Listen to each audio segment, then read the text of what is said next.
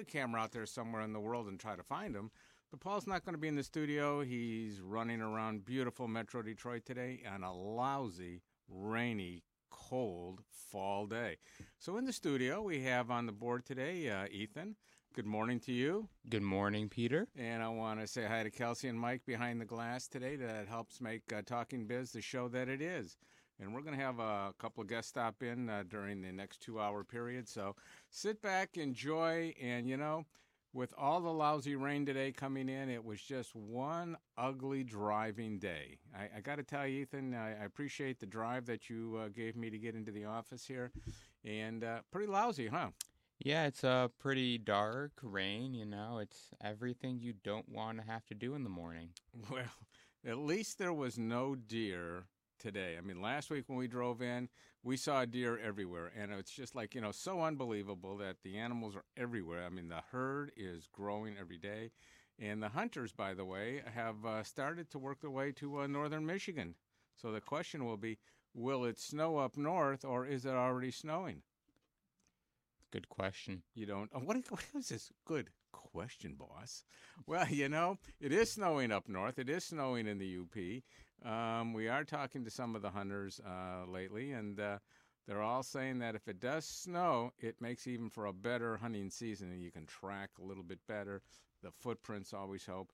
And as a matter of fact, if you caught the article the other day, um, they found a not a coyote. They found a cougar. A cougar in the Upper Peninsula. The DNR had one of their camera shots and uh, picked it off. It's uh, quite fascinating to see how herds or how things move, animals move from you know one area to the next. So this is the first cougar sighting that we've seen in the UP uh, in quite a long time. So, you know, uh, we're going to do a lot of different things today. We also have a guest coming in later, not even a guest. He works here at New Radio Media, guiding us in uh, some new areas that we're going to be venturing into. Tom Athans will be joining us. But we're not going to talk about New Radio Media so much. Um, we're going to talk about some unique things. Uh, one of them being a program called Boy Scouts and Cub Scouts and how it grooms young people to become great leaders in their communities later in life. So that's one thing we're going to talk about. But one of the big things today happening was actually it happened last night, if you were listening. Uh, it went for 18 innings, basically two baseball games in one, if you're a sports fan. And uh, this had to do with the World Series. So, uh, who won the World Series game number three? The Los Angeles Dodgers. And they went 18 innings in the bottom of the 18th and it got to be quite something as an exciting ending to a long, long day. Yes, uh, Max Muncy hits a 3 2 pitch to the opposite field for a walk off home run. Wow. 3 2 pitch, walk off home run. So, you know, now they play again today, is that correct? They play today and they play tomorrow. So I can only imagine um, if you're going to the ballpark in Los Angeles today, not even as a player, but the vendors and everybody. You got to be pretty tired. I mean, you know, you you were out there over six hours for baseball. What do they have to complain about? They got the sunshine, the warm weather. Did we you, got did, the rain. Did you see all the celebrities weather. at the game yesterday? Yes. You know, so I saw Magic Johnson at the game yesterday wearing that Los Angeles T-shirt. First of all, I thought the T-shirt was a little bit small for him. Maybe that's how he likes his T-shirts. I don't know, but then we we saw like the who's who of uh, Hollywood out there a little bit, and I didn't see too many Red Sox fans though. No, Mark Wahlberg wasn't there. No, don't know what to tell you. I don't know. It was uh, pretty interesting to see what's going on. So, uh, you know, it's it's going to be uh, an interesting. Who do you expect? Well, let me ask you this question: Who do you think will be taking the victory today? Today, today. Um, well, Boston hasn't said who is going to start yet today. Oh. Um, the Dodgers have Hill going. Hill. R- Rich Hill. Rich Hill. Okay. A left-handed pitcher. Um, I have to still go with uh, Boston. And who's your pick for the victor today? I still have to go with Boston. What happened to uh, J.D. Martinez last night? I mean, he's kept striking out. Well, there's not much you can do when there's a 24 year old kid throwing 99 mile an hour darts wherever he wants. Well, you know, did you? Uh, I don't know. I just um, was very, very tough to watch. You know, a lot of strikeouts. Um, means good pitching, bad hitting. Do you think Kinsler uh, should have left third and run come home on that uh, short fly ball to center field that got him out? That could have kept the game going. For I Boston? mean, I mean, in that case, yes. I mean, he's putting pressure on the outfielder. Outfielder made a great throw, but Kinsler really was the one that blew the game for the Red Sox. In the uh, bottom of the 13th, I believe, the in the top of the 13th, the Red Sox had taken the lead. And then in the bottom of the 13th, with two outs, runner on second, ground ball was hit up the middle. Kinsler fielded it, but also was stumbling. Hey. Decided not to set his feet, which he had plenty of time. It was like to set his feet, throw a nice ball over to first to get the out. Game would be over. yes. Uh, off balance throw, rushed himself, threw it wide to first. The r- tying run comes in, Ay, ay, ay, and the uh, the Dodgers end up winning five innings later. So you did stay up to watch and listen. No, no, no. I, I I checked the Oh, recap this morning when I got up. There was no way I was staying awake for all 18 Well, innings. you know, I, I, I don't know. So you know the the unique thing is um, baseball is this is this is great. This is East meets West, and um, they play three games in Los Angeles right now, and then they'll come back to Boston if there's that opportunity for Los Angeles to keep it going. But if not, um, I still think this has been a great uh, rivalry. Uh, you know, of playing the uh, the Atlantic to the Pacific. Uh, This is just great stuff. I just think this is fantastic. All right, so you know what we're doing now? We're going to talk a little bit about some fall colors. You know, Michigan is so beautiful right now. They are on display everywhere you look, and there's so many different things happening in Michigan right now that uh, you should get out. Even with the rain, um, a lot of things are happening now. Not a lot of it is, ha- you know, around this area. Wayne, Oakland, Macomb. We're going to talk about uh, Macomb County in a few minutes, but you know, this week, you know, go out and celebrate the sights and sounds. Taste some great food if you can. But uh, if you want to take a great drive today, it's only a little under four, about four hours. Drive to Charlevoix, Michigan. You know, right up I 75 there, and get off at Waters, cut across Mancelona, shoot up, go around East Jordan, and drop into Charlevoix. You know, Can you, Char- can you repeat those directions again, real quick? Sure. Take I seventy five up, get off at Waters, go over the freeway, make a le- make a right hand turn, shoot up the road to Mancelona, go Mancelona to East Jordan, East Jordan, swing around the lower end of the lake and into Charlevoix. And when you get there, when you get there, Ethan, Charlevoix's Fall Restaurant Week. You know, you're gonna have a great time. And then from Charlevoix, get on 31, go south. It's Traverse City's Beer Week. You know, and if you're not happy about that, stay on 31 South, work your way down, or actually get onto 131. You can do it both ways, but work your way down to the International Wine, Beer, and Food Festival in Grand Rapids. I mean, there is so much to see. Check out the season's pink, burgundy, amber, gold, orange, brown colors, and the craft beers also match it. So, a lot of exciting things going on there, and it's just so beautiful outside. I mean, it's it's great. The pumpkins are uh, everywhere you can see. The streets are starting to get decorated, and that takes me to Mount Clemens, Michigan.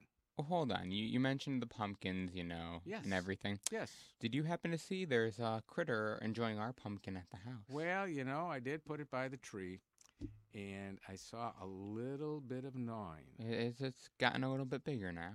A little bit of gnawing, and it's not from the deer. I was about to ask who who's who do you think's doing it? The deer, the groundhog, the squirrels? Keep going, little chipmunks. That little chipmunk that keeps I- bugging us. The We well we, we have the little chipmunk that keeps bugging us. We also have the crazy squirrels. Yeah, the squirrels, they're interesting, but the chipmunks have been very, very interesting. Now, Halloween. Where do you think would be a great place to enjoy Halloween? What city? Ooh. What area? They're all great, but what would be a great place Are we to talking about for trick or treating or just celebrating the holiday in general? ki- where kids can enjoy a good trick or treating? And it's this weekend. Um, They're doing it this weekend. This weekend, I'm gonna Mhm. say somewhere like Royal Oak, Birmingham area. No, no. No? This one will require a boat to get there. Well, then it's Mackinac Island. That's right. This weekend, I'm kids, sorry you're not going up there. kids can I ain't enjoy driving it. you up there. Mackinac Island Halloween weekend. Got to be the greatest thing in the world. You get on the island, all the hotels, all the shops are still open. Halloween for the kids, all down Main Street. Work your way over to Mission Point, go up to the Grand Hotel. The place is going to be decorated. This is your time, kids. If you're in that area, tell mom and dad, get me on that boat to the island. It's my time. And there's another great place for kids and pets today. They're going to have a great parade in Saugatuck, Michigan, around the west side of the state, also. So, some great things to do. And uh, but I want to go now to Mount Clemens, Michigan, where Babe Ruth, Thomas Edison, and if you knew anything about the Purple Gang, and of course, folks, my staff is too young to know from the Purple Gang. I But know where- the purple gang. But where Izzy went, all went to Mount Clemens, and it made it famous for these people. So why did Babe Ruth, Mr. Sportsman, go to Mount Clemens?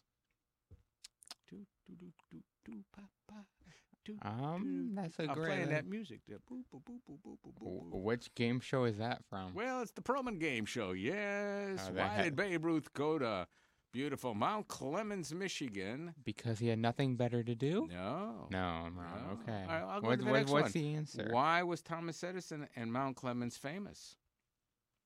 Is that we invented the light bulb? No, but Edison was said to have gotten the start of his famous inventor starting to invent things at the railroad station there. You know, when he first got would pop on the train and do it was at Mount Clemens, Michigan. But Izzy from the Purple Gang and Babe Ruth went purposely to Mount Clemens for what reason?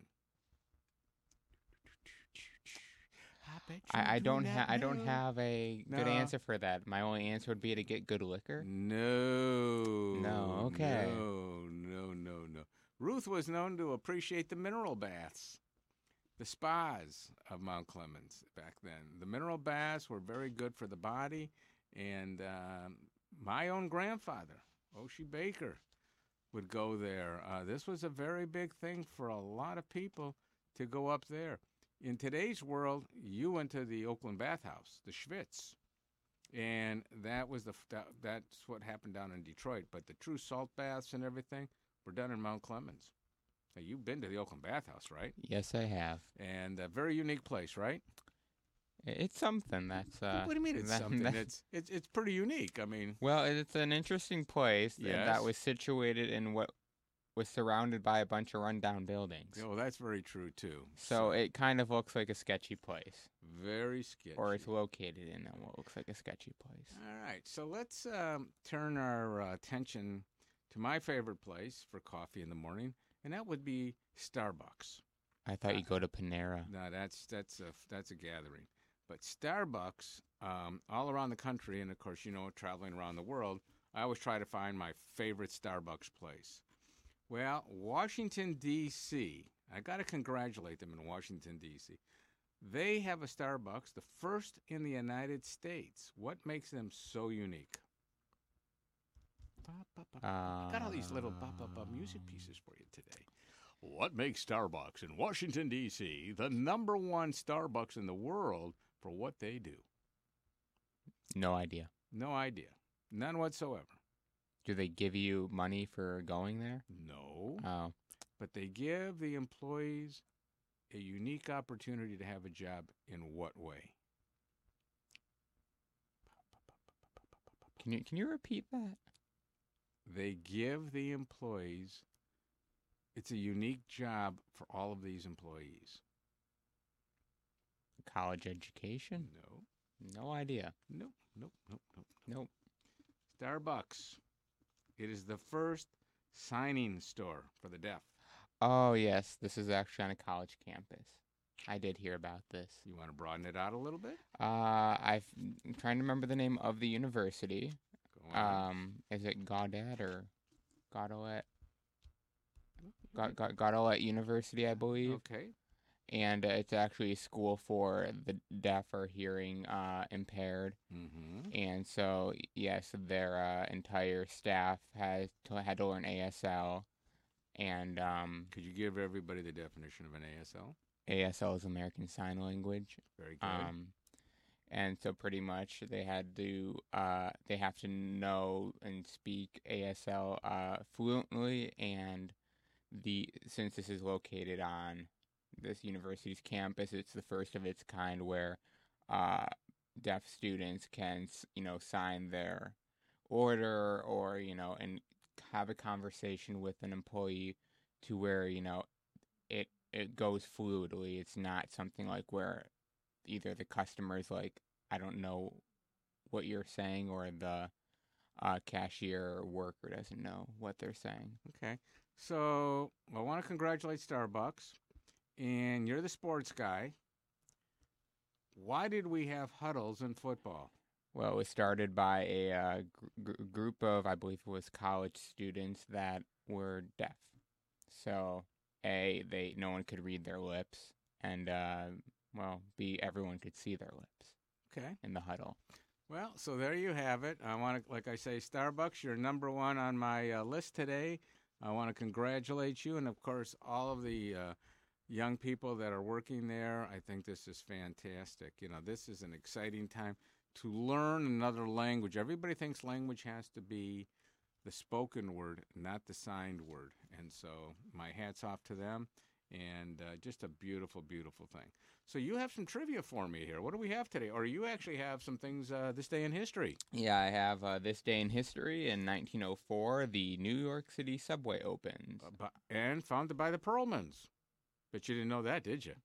No, I did not. Uh, at 2:35 on the afternoon of October 27, 1904, New York City Mayor George McClellan takes control on the inaugural run of the city's innovative new rapid transit system, the subway. Okay. Uh, 1962, the U.S. and the Soviet Union stepped back from the brink of nuclear war. Uh, previously, JFK had said on October 22nd in an address he was warning the Soviets to cease their reckless programs to put nuclear weapons into Cuba mm. and announcing a naval quarantine against additional weapon shipments into Cuba. Uh, so they had uh, some negotiations, and luckily, they it resulted in a plan to end the two-week-old uh, Cuban Missile Crisis. It was pretty uh, well. You weren't around, but it was a pretty nerve-wracking time here. So um, I could remember everybody thinking about all these different things. Bomb shelters. Do we go back to the bomb shelters? Do we do this? Do we do that? You know what we're going to do right now, Ethan? We're going to step back for a moment. I'm going to let you study the other things this day in history, and I'm going to get my notes together for the uh, next section of our show here at Talking Biz at New Radio Media. Do you want to see things like this? Did you just say you died? well, I mean, technically. Or maybe even something like this. We'll do nothing but destroy your corpses and burn them all for my dogs. Your dogs are gone. And sometimes a little of this. We need to have a talk. I take my axe and I smash it. No! and check out Podquesters, the show where we tackle ghoulish goblins, fiendish foes, and dangerous drakes. Oh, like the singer? No, the dragon creature. Oh. Anyways, Podquesters, Fridays, only on newradiomedia.com.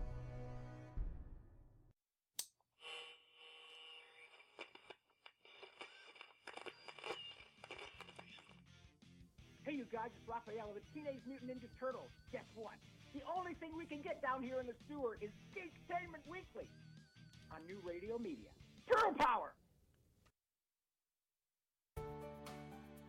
A new Northwestern medicine study concludes that you can improve your overall health and quality of life by doing these two simple things. Spend less time in front of the TV and computer and eat more fruits and vegetables, and that's all. By starting with these relatively small steps, it becomes a lot easier over time to make major lifestyle changes. And in many cases, give it a try. You may surprise yourself. With another prescription for your health, I'm Dr. Jim Bragman. And for your prescription on health, you know, Jim Bragman is sharing all that with you, but we got a prescription on great times in the Motor City, in and around Detroit. And, you know, uh, Ethan, I know you were sharing with everybody here at New Radio Media Talking Biz, you know, this day in history. So um, I know you got a couple more items on your list, so let's knock them out, and then we're going to talk about some more Halloween stuff. Uh, yes, I did. I had two more items Okay. plus uh, birthdays. We still have to get through the birthdays. Right, so um, if they want to do birthdays, you know, uh, don't forget to uh, let us know here in the studio. Or, you know, for those of you that want to send a text message over, uh, I think a lot of people already have our message board here, but uh, I'll let them have it anyway. You know, Give ju- him the phone number. well, you know, it's 999 uh, 9249, but you got to put 844 in front of it. Not 248 844. No, 844. 844. Okay. 999 9249. But more importantly, you know, um, if you go to our website for a minute at uh, www.newradiomedia.com, you know, there you can always uh, send us a note. You know, let us know when birthdays are coming. Uh, so many exciting things are happening here. We put on some new icons for shows that are uh, new channels that uh, community channels that we're opening up for you. The sports channel um, is one of the ones that I know Ethan here is is drooling on for. Yes, I am. Uh, another one is a food channel. You know, food. Which I'm also looking forward to. Who doesn't love some good food? See, so and I know Kelsey and, the, and Mike are just waiting. Uh, Kelsey, you know, promised me. By the way, I got to tell you something. I got to take a time out. I'm gonna I'm gonna make let Kelsey one day still make my Italian lunch dinner here. Oh yeah, I can hear her in the background. You know, a long quite a while ago, Paul says, you know, we got to talk about Italian meals. We got to talk about Italian this and Italian that. Well, near you know when when it quiets down here, which it never does at New Radio Media, it's like always you know everything's always in fourth gear. You know if you know anything about race car driving, you're always in the fourth gear, just pushing down the road. Um, but Kelsey's gonna we're gonna give Kelsey a little time to breathe to make her special Italian meal for us. That's gonna be great. And I know that. Uh, you know, uh, we'll leave Paul on the road somewhere. That's okay. The rest of us will enjoy it. So we're gonna have a great time. So, you got two more things for me? Uh, yes, I do. In 2004, on this day in Mhm. history, the Boston Red Sox win their first World Series championship since 1918. Boy, you know, you think about all this, and then you go back and you watch the 18 innings last night. So, Uh, yes, you do. okay, Uh, but interestingly enough, uh, that World Series vanquished the so-called curse of the Bambino that had plagued the team for 86 years, which Bambino, Babe Ruth. which was one of the longest droughts in history, aside from the Chicago Cubs drought, which was broken a, uh, few years ago. Right. Um, Now, we have a drought. We have a drought here in Detroit, and it's not even the water crisis. It's the Detroit Lions. Yes, we do, but ho- you never know. They could turn it around this year. They're looking really good. Dream a little Um, dream, my little In baby. 2006, uh. Chick fil A founder takes the last Ford Taurus. Well, wait, wait, wait, wait, wait. I drove a Taurus after 2006 But where was your Taurus manufactured? at the plant. Where? What do you mean where? Where? Which plant? Well, doesn't matter. It was manufactured. Because this Ford Taurus was the last to roll off the assembly line in Hapeville, Georgia. Oh. The keys oh. went to the the keys of the silver car went to 85 year old Truett Cathy, the founder of the Chick Fil A fast food franchise. Wow.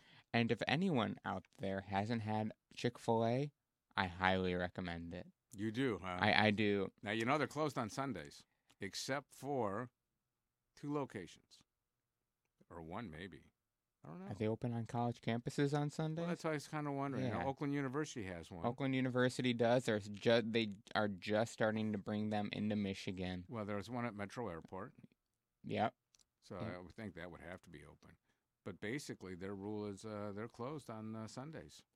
Well, I did not know that, Yeah. but they have very good food, in my opinion. Um, okay. and now it's up to the birthdays. birthdays. Uh, in 1858, Mm.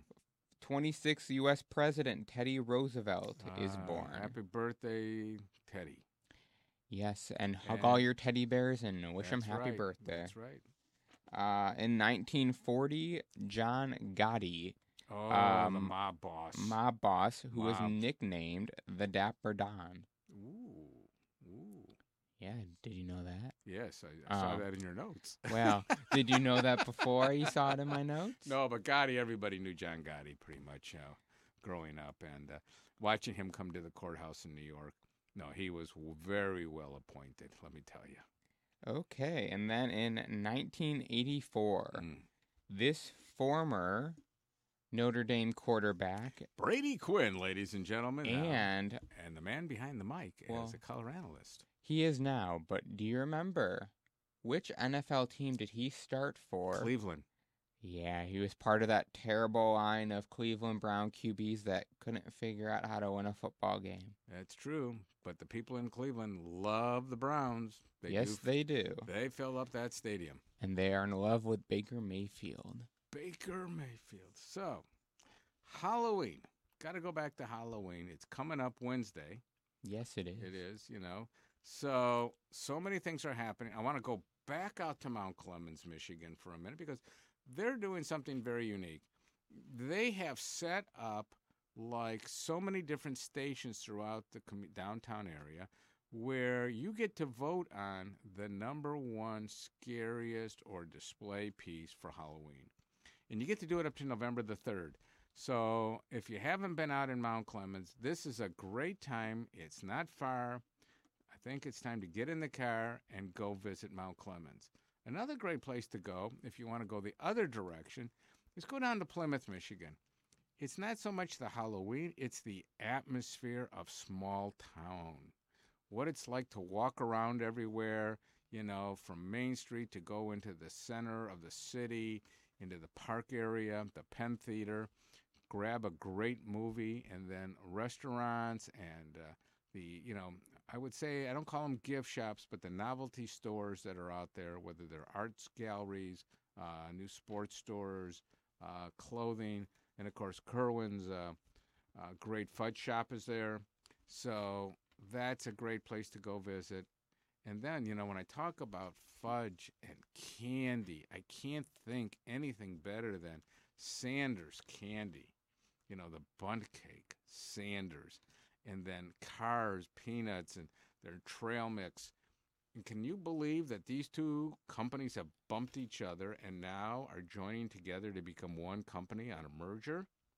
This is something, you know, this is great news. And, um, you know, Nick Nicolay, uh, who is the head of Kar's, um, you know, th- he he was able to put this thing together with Sanders out of Morley Candy and really s- step and take a look at the community and the greater area to keep both brands alive and give them much more exposure. You know, Sanders has seven locations here in town, and uh, at the present time, the nice thing is is that um, Sanders started basically in 1875. And in 1875, you know, Fred Sanders, um, you know, Schmidt, this was his like opening a candy shop. That's what he did. And then it expanded. And then, like when I grew up, you'd go to Sanders, you could sit at the counter, you got a sandwich, you got a drink, you got your chocolate cake. It was fantastic. And Kar's, when I worked in the drugstore business, the, the rep from Kar's would come in and we had a little piece, a, like a little box that sat on, on top of a counter, and it was heated. And you put the peanuts in there, and it would rotate around in a circle. And people would come in and want to buy it, so you put them in a little paper bag, and it was very fresh. And that was a staple of the time. Kar's expanded like so many others and came up with, you know, their trail mix. And I mean, their trail mix is great stuff. And uh, they define it as uh, Detroit born. And then their other piece, of course, they own Second Nature uh, Trail Mix brand. So this is like giving the world the best of two things. The other thing that helps Sanders out is that Kar's has all these shelf spaces. I mean, you go to the different stores, um, supermarkets and stuff. Kar has what we call allocated shelf space. Now, by doing that, it will give Sanders more exposure, not just in the seven stores, but everybody will get to see it, to really enjoy it, and really just have such a great time. I think this is really great. And if you're ever on, you know, go out on M59, work your way towards Selfridge Air Force Base. If you're going that way, or what do you want to call it now? Um, Selfridge, it's it's a, a tri base really, so it's multiple um, uh, entities out there between the the uh, National Guard, uh, the Air Force, and uh, the Marines. Everybody go out there, but on your right hand side as you're going towards the base, you'll see Morley Candy. Pull into Sanders over there. Really enjoy fresh chocolate. Go in, see how it's made, and just take a wonderful sniff. Oh, it is so wonderful. It is so rich. You're really just going to love it. So, coming up, you know, we've got all this to go. Um, we're going to talk a little about where to find some haunted houses.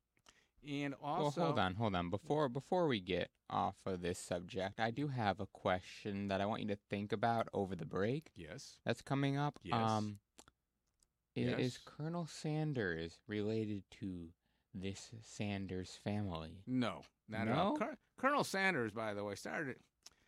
Colonel Sanders was in the insurance business at one time, way back when, and uh, his uh, wife, and you know, she made a little sample, and uh, they had a little place, and uh, kind of expanded. So is But he- Jason, So wait, hold on. So hold on, hold Alexander on. is actually Is he- playing is he- Colonel Sanders is- today Is he taking responsibility from? Seinfeld. Well, yes, I know that. But is he? But did Colonel Sanders take what his wife created and make it all about him? Then why is it not? Why is it not called Mrs. Mrs. Colonel Sanders? It is finger licking good with the Colonel Sanders chicken. So I tell you what we're going to do here at New Radio Media, folks. We're going to step back. We're going to clean our hands from that beautiful chicken, allow uh, some of our wonderful sponsors to take care of us while we get ready for the next segment. New Radio Media, Talking Biz. Maple Lane Golf Club is a 54 hole golfing treasure located in the heart of Sterling Heights.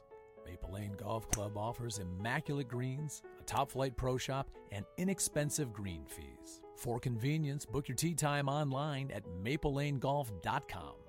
Come out and enjoy a great golf experience. Try our Nine and Dine special nine holes of golf and enjoy food and refreshments in the Clubhouse Bistro. That's Maple Lane Golf Club in Sterling Heights. Check us out at maplelanegolf.com. Detroit. It's the home of some of the world's most talented artists.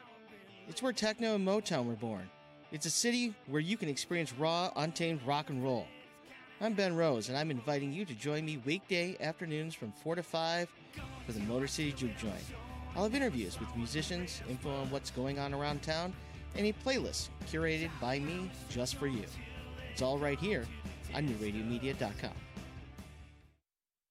At Murray's Part City, we're known for offering customer service you won't get in any chain store or online.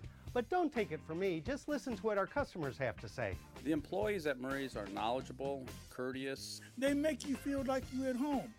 Pick up a can of Seafoam Fuel System treatment for only $6.99 or a 5 quart container of Mobil One motor oil for just $28.95. Murray's Part City and Pontiac Trail at Maple Road in Walled Lake.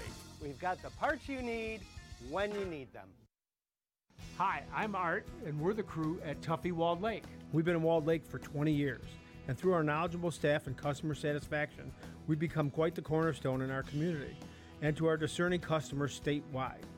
We know how important your vehicle is to you, and we take pride in our impeccable, affordable service, and we're trying to get you back on the road as quickly and safely as we possibly can.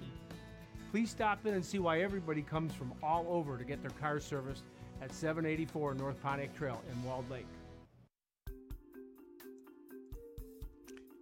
And I just love hearing that theme music on a beautiful Saturday morning. You know, it's it's a great time here in the Motor City. Uh, Halloween around the corner, and, and all of a sudden, everybody wants to talk about the haunted houses or you know Halloween parties. And I know that uh, there's so many places to go, so many places to see, and one of the areas that's getting decorated, and it's really for those that like to go on the bicycle. They've been really doing it quite a bit.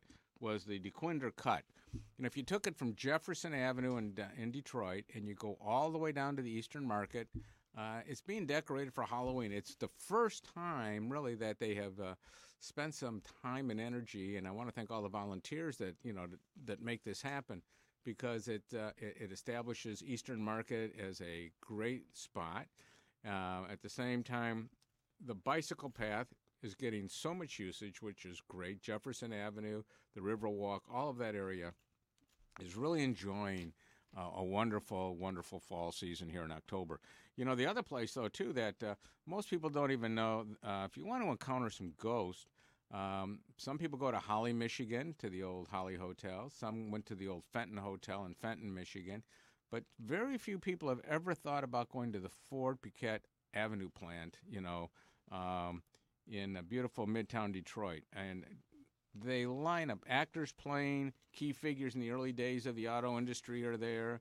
This is a 114 year old um, plant, so um, it started, you know, with Henry Ford, of course, with Henry Ford, but uh, you'll meet Edsel Ford, Horace Dodge, the Ford Model T designer uh, C.J. Smith, and of course, don't forget the uh, former mayor James Couzens. Of course, we you know we named a road after James Couzens later on, but uh, this is an exciting time. Uh, they're one-hour tours. They start every 20 minutes between 4 and 8 p.m. Saturday and Sunday this weekend.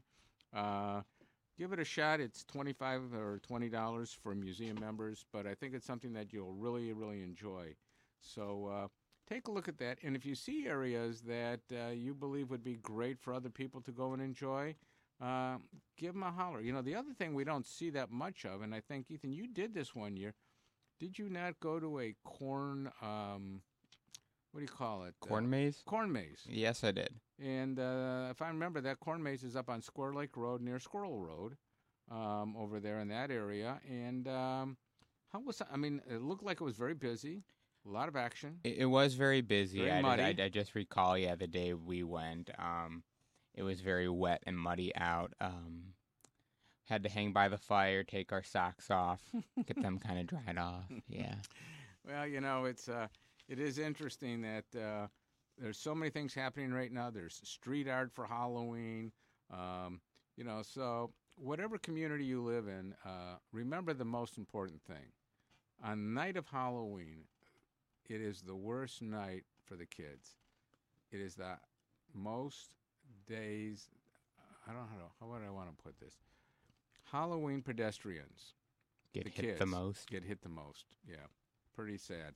So parents out there and everybody else, you know, remember when you're crossing the streets, uh, watch. Take parents don't wear masks. Help your kids across the street. Make sure you're using the flashlights. Also, be aware of um, people that are in the area that stay in cars that don't belong there. Um, you know, it's nice to bring families to areas and walk around, and I, and we appreciate that. We think that's exciting. But every now and then, you'll see a car that doesn't belong, and uh, just be aware of it. If you're not sure of it, call your local police department for safety for everybody at the same time. So, again, um, I think it's going to be an exciting time. The weather is supposed to be the only day this week that it doesn't rain is Wednesday night. So it could be 40 degrees, um, but no rain. I know that one year we had Halloween and we gave away, I think, three pieces of candy. Three pieces. Yeah, I think I, that was my freshman year in college because uh, I remember you guys bringing a lot of candy down Yes. to BG. Oh, yes. A lot of candy. Yeah. So um, let's hope it's a dry day and uh, mom and dad's out there, grandparents, whatever. You know, uh, let's help our uh, little people there and let them enjoy a good, safe environment. And also from the, uh, I got to know from the fire department also that uh, you got to be careful when you're putting your candles in your pumpkins that you have to be aware, you know, look, keep it outside. Don't put the candle in the pumpkin in the house. Something gets bumped. We get these fires. Uh, I know we're using the new battery candles today that are flameless uh, in that respect, but uh, be, be very conscientious for safety purposes. Okay, moving along the road here.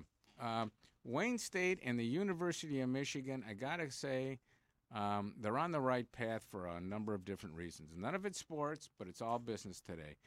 Wayne State University had a campaign. Uh, their goal was to raise $750 million, big capital campaign uh, and everything. And uh, they had, matter of fact, I was down at Wayne State when it was announced that they hit the mark. And uh, this is going to help the university for a number of different areas academically, uh, capital improvements, things like that. And uh, very, very important. And Wayne, if you haven't been down to Wayne State lately, you owe it to yourself and your family to, to go down. Uh, they have a brand new dormitory going up. Uh, 800 units will be in there. 400 will be open shortly. Uh, these are not the dormitories of the days when I would have gone to college, or even Ethan when you were at college. These dormitories are one, two, and three bedroom apartments, and they have full kitchens, and they're nine month leases. So there are over 3,800 kids now living at Wayne State, and they're pushing it to go to over 4,000 students just living on campus.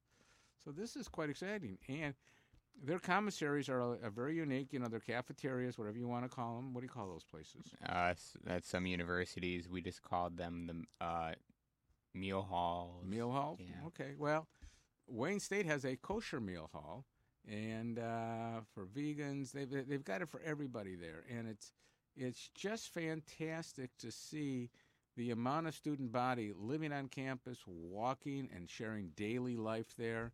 Uh, I got to give my hats off to them. And at Wayne, at uh, the University of Michigan, they made a great. They got a beautiful gift of twenty million dollars uh, from a foundation to boost its collaboration with two Israeli research institutes. Um, and and it, it's it's kind of exciting because they're going to be working with um, number one, the Weizmann Institute of Science uh, and Technion Israel Institute. So both of them are in sciences, and that came from the Betty Kahn and Dan D Foundation. And so people are realizing that universities need revenue to give the young people the opportunity to get that next generation kickstarted in so many different areas. And when we look at all this, you know, we, we, we talk about all the challenges. You know, the one area that I would really like to see is student loans.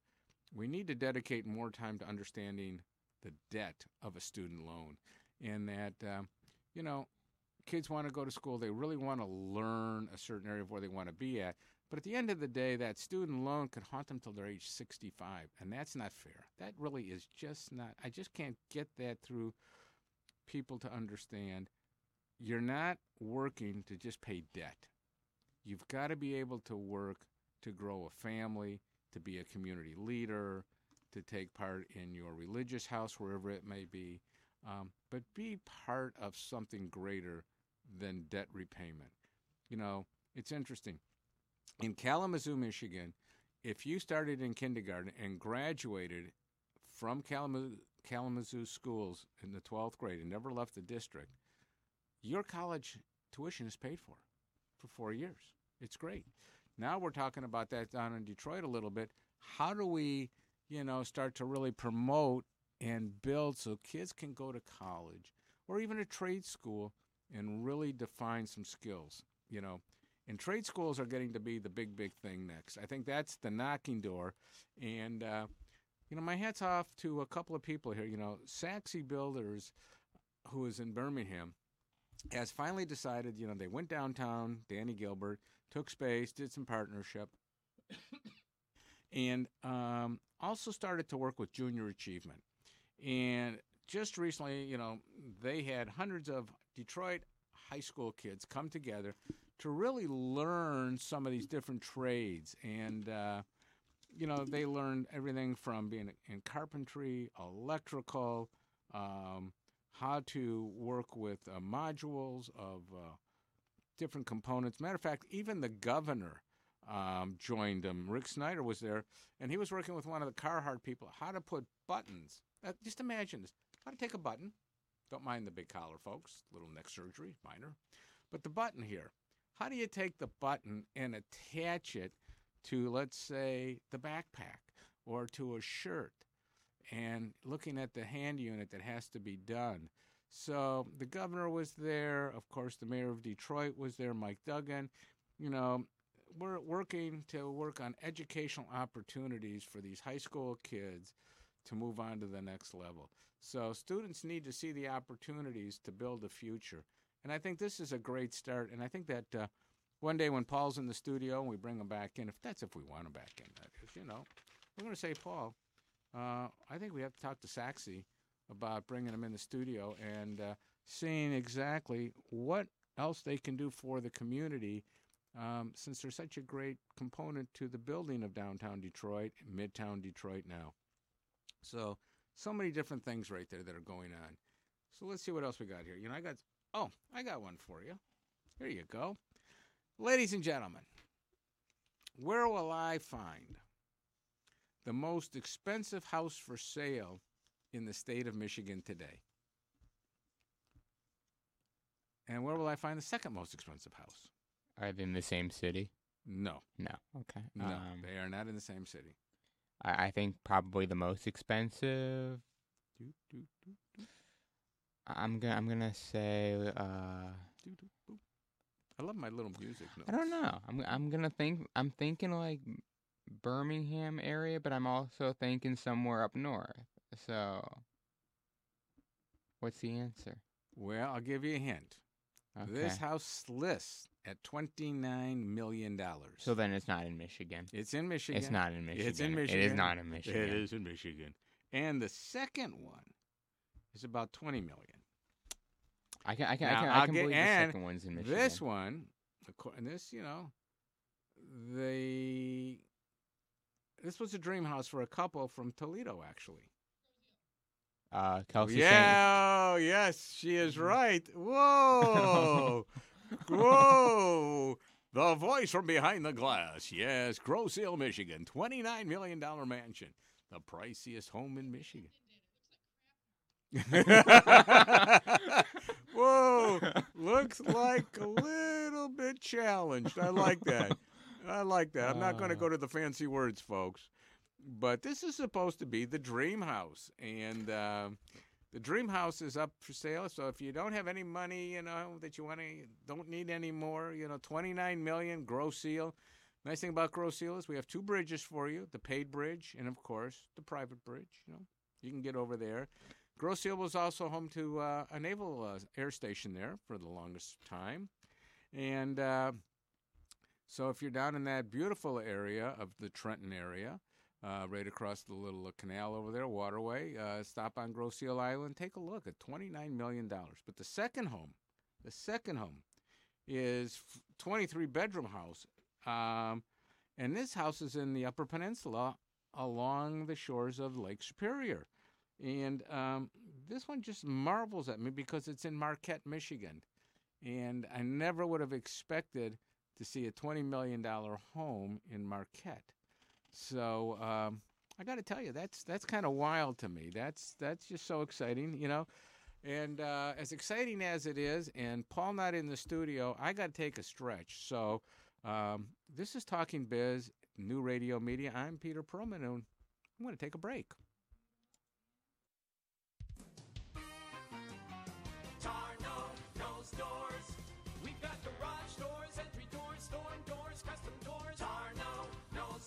Plus, the latest LiftMaster garage door openers and the toughest retractable screens on the market, all by the push of a button. Tarno Doors is celebrating its 50th year anniversary and is the recipient of the 2016 Subcontractor of the Year from the Home Builders Association. Tarno knows doors. Tarno knows doors. As a business owner, you're always looking to save money and cut costs where you can. And if you advertise on radio or television, you know it can get pretty pricey. Radio and TV aren't delivering like they promised, and you're looking for a more reasonably priced way to get your message to the masses, got an answer for you. New Radio Media. With live streaming and on demand programming, your message can be seen throughout the day, and you can worry a little less about cutting those costs. For more information, go to newradiomedia.com or call Buzz Van Houten at 248 939 9999. Brain naturally shrinks as you go older. Now there's research that indicates that the rate of shrinkage increases if you drink alcohol. Your brain volume naturally decreases by about 2% for every decade you live. And in the past, scientists have speculated this rate could be slowed with moderate alcohol intake because it appears to improve your heart function and your blood flow. But now, however, the U.S. researchers have found what they call a significant negative relationship between the amount of alcohol that you consume and your brain volume. A study involving nearly 2,000 men and women found a significant difference in the brain volumes of people who were moderate drinkers and those who were teetotalers. And the association was especially strong in women. So, the bottom line, say the experts, is that while moderate alcohol consumption may help your heart and blood flow, it offers no protective effect on your brain volume. With another prescription for your health, I'm Dr. Jim Bragman. And you know, we got one uh, little section left here in the first hour of uh, New Radio Media Talking Biz, and it's just like uh, I don't know where the time goes, but um, How do you take an old, tired building in Berkley, Michigan, and bring new life to it? I mean, for those of you who remember the days of the old doll hospital and toy soldier store in Berkley on the south side on 12 Mile Road, and as a matter of fact, Ethan, I think you were there years ago.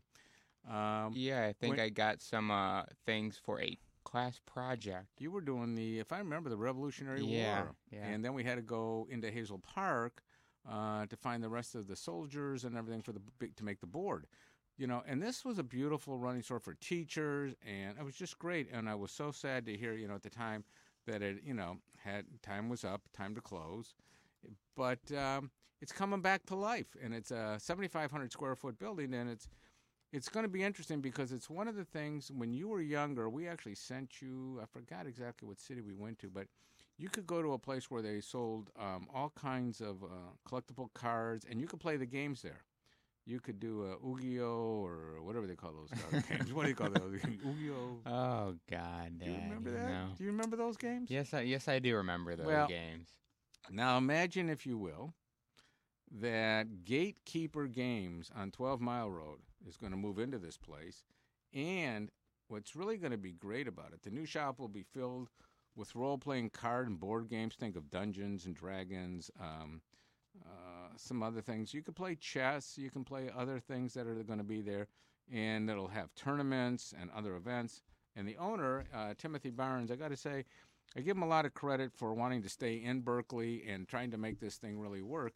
But it's going to be um, so unique that uh, if you can get there, it just like really kind of helps to establish what's going on.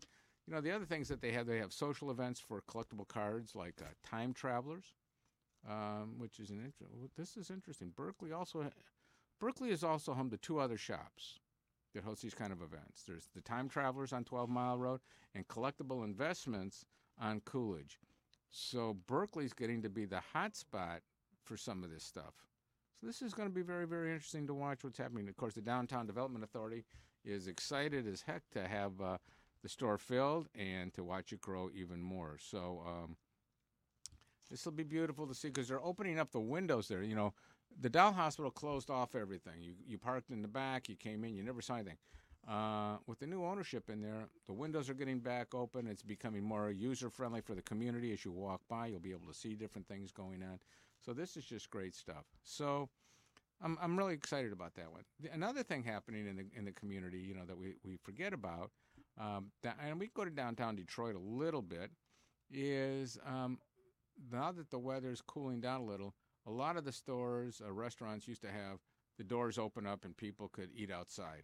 So now they're going to start to come inside a little bit, and um, I, I'm not sure if that's going to be a plus or a minus, but uh, one of the there's always a destination stop in downtown Detroit for food. Do you know what that is?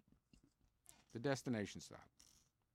In in your opinion or in the general opinion? Well, in anybody's opinion. Well, for you, I think it'd be Lafayette, Coney Island. That's right. That's right. The Coney Island. Always a always a defined spot to go after a sporting event or um, you may go down for entertainment. And as a matter of fact, I was talking to a very dear friend of mine whose daughter's getting married um, in downtown Detroit in like two weeks. And I said to him, so, you know, after the wedding and the uh, nice dinner, uh, what are you guys doing? What is the couple going to do? He says, we're all going to walk from the venue where we're having the wedding at about 11 o'clock. We're going to walk to Lafayette, Coney Island. and, you know, we're going to take the place over. We got about 40 people that want to walk and uh, go and enjoy and have a, a nice secondary evening. And then they're going to go from there to the to the Book Cadillac, and uh, where they've got rooms for so many people, and um, call it a night. And I just, boy, this is so great. I just think the vitality, you know, the walking community for downtown Detroit is just escalating to no end. And, uh, you know, with everything going on this weekend, too, you've got, uh, well, you have hockey. You got the Lions playing on Sunday now against Seattle. Mhm. So, again, and you've got, you got the Pistons, the uh, who will be Fleetwood Mac on Tuesday. So you've got, or Tuesday or Wednesday, I forget what day they play. Um, so you got all this activity in downtown Detroit, the walking community of Woodward Avenue is just, it's escalating and it's bleeding out to the other streets. And now, after being at Wayne State and watching everything being done down there, um, and it, it's it's even getting to be better. And you know, um, new hotel, Shinola Hotel, opening up uh, just to the uh, north of the um, new uh, high rise that Danny Gilbert's building on the old Hudson lot. So, um, and they've already announced that Drought Juice is one of the major tenants going in. Uh, so we want to congratulate the James girls for that. And uh, Shinola also hired as their general manager um, a gentleman, I think it's from the DIA. So uh, that is a major change going on downtown. Another new facelift, another new uh, piece going in. So we need to now look behind the Ilitch property of um, Little Caesars Arena. The Ilitches had promised us housing. There has not been any established movement to put apartments up, walking community in and around the back side. So we got to study that a little bit more. And uh, I know that Paul's going to dig some more of that up for me uh, in shows to come in the future. But that is a major concern uh, from talking to a number of people. We'll talk about that in the second hour a little bit more, probably. But at this point in time, I got to tell you that first that first hour has kind of flown by for everybody here, and uh, they keep telling me that I need more coffee. You know, Paul found this great deal on coffee, so I got to thank Paul for filling the cups for everybody.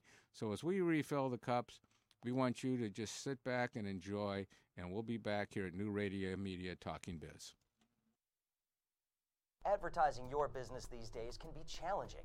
Traditional radio and TV ads are expensive and, frankly, a bit of a crapshoot. Not to mention, the audience for over the air material is shrinking as more and more of us demand to see and hear what we want when we want. Advertising on new radio media is a solution. With our live streaming programs that are also available on demand, your message is always ready when your customers are ready to watch and listen, all for a fraction of what you'd likely have been paying for other ads. NewRadioMedia.com. Call Buzz Van Houten at 248 939 9999 for more information.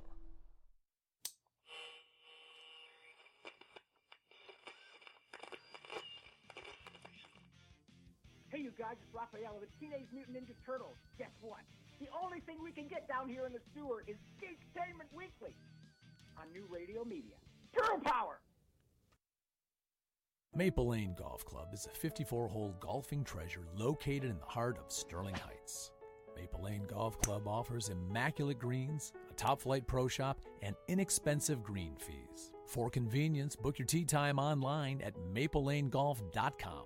Come out and enjoy a great golf experience. Try our Nine and Dine special nine holes of golf and enjoy food and refreshments in the Clubhouse Bistro. That's Maple Lane Golf Club in Sterling Heights.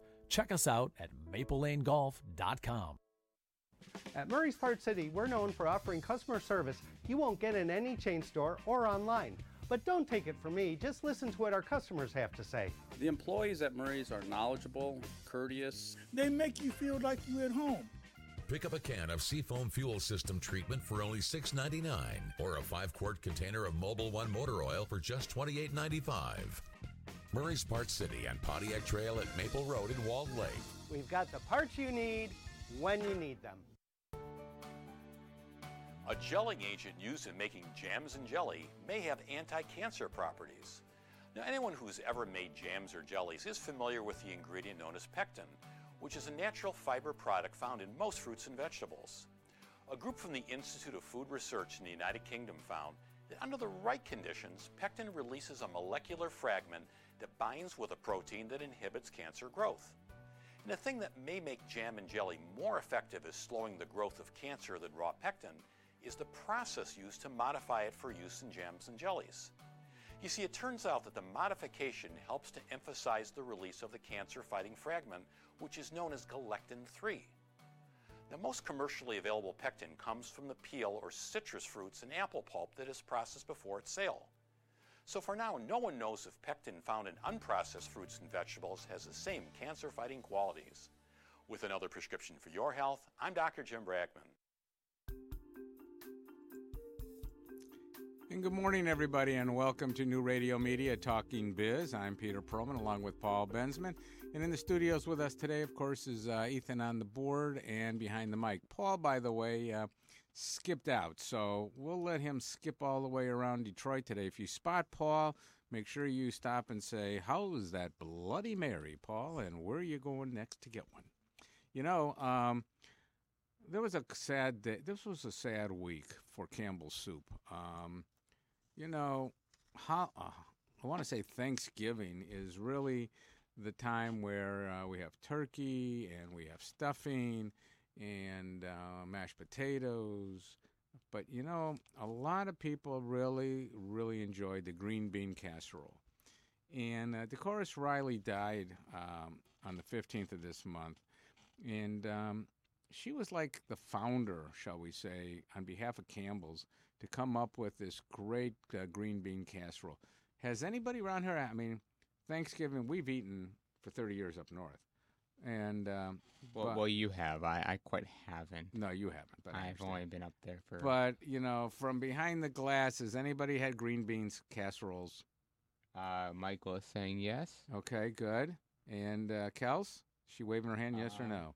She's uh doing something at the moment. Okay, so you know, and she's such a wonder. I mean, Ms. Reilly was so nice. You know, she always said, "Look, I worked in the kitchen at Campbell's. I made hundreds and hundreds of different kind of prototype meals and everything."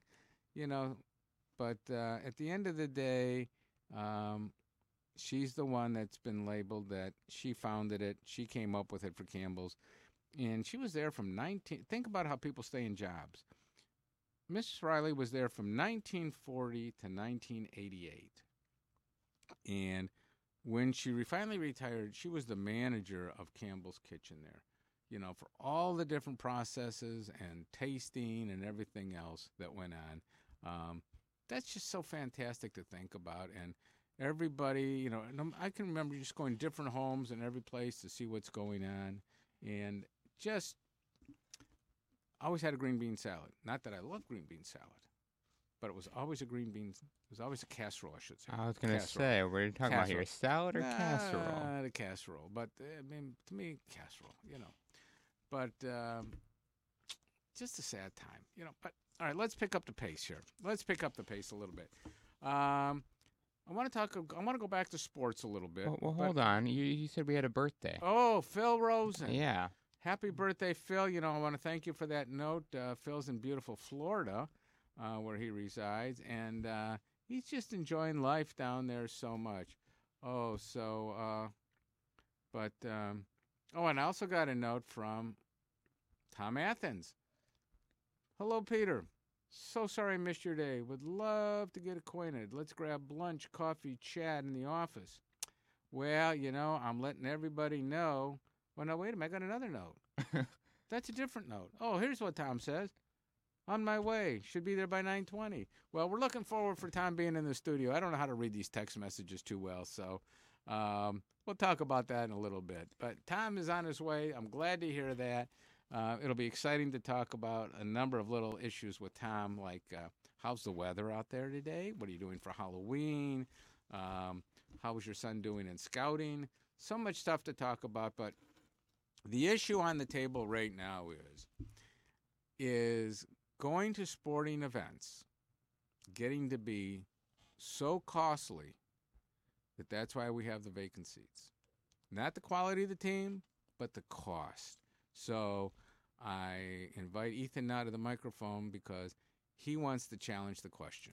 Well, the the cost right now for some sporting events is ridiculous. Um, and I'm only saying this because of the amount of people they're getting at games. I'm referring more to the Pistons and Red Wings at the moment. I looked for this next recent homestand of uh, Piston games, not not not the Boston game because that's only one game at home before they go back on the road. But when they start hosting teams again in the beginning of November, um, tickets for the lower bowl can span anywhere from like 85 bucks up and as low as like $58. All right, hold on a minute. Hold on a minute. Let's understand a couple things here.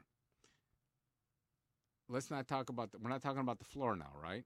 We're not we're not talking about on the floor. We're talking On- about we're talking about totally ridiculous. Well, that's over like 400 bucks. All right, so we're going behind the ba- be- We're we're going that first row of seats that would be considered the lower bowl. So you have your people that sit on the floor. right. Then you have and then the you have walkway. Then, you have a walkway. You have, you have the walkway, and then you have your first sets of seats. Well, the first eight, nine rows, I can remember from going back to the days uh, at the Palace. It's set up differently than the palace. That's Yeah, see, why that they was- don't they don't have that break. It's the people on the floor, the media, and then you're into the stands. Okay, so you're into the stands, and let's say the first 30 rows back.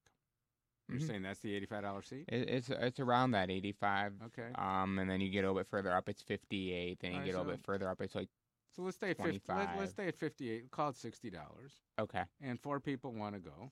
Mhm. Two, so 60, 240. Yep. Got to park the car. hmm If you need food, you got to pay well, for I got to park my car first, don't I?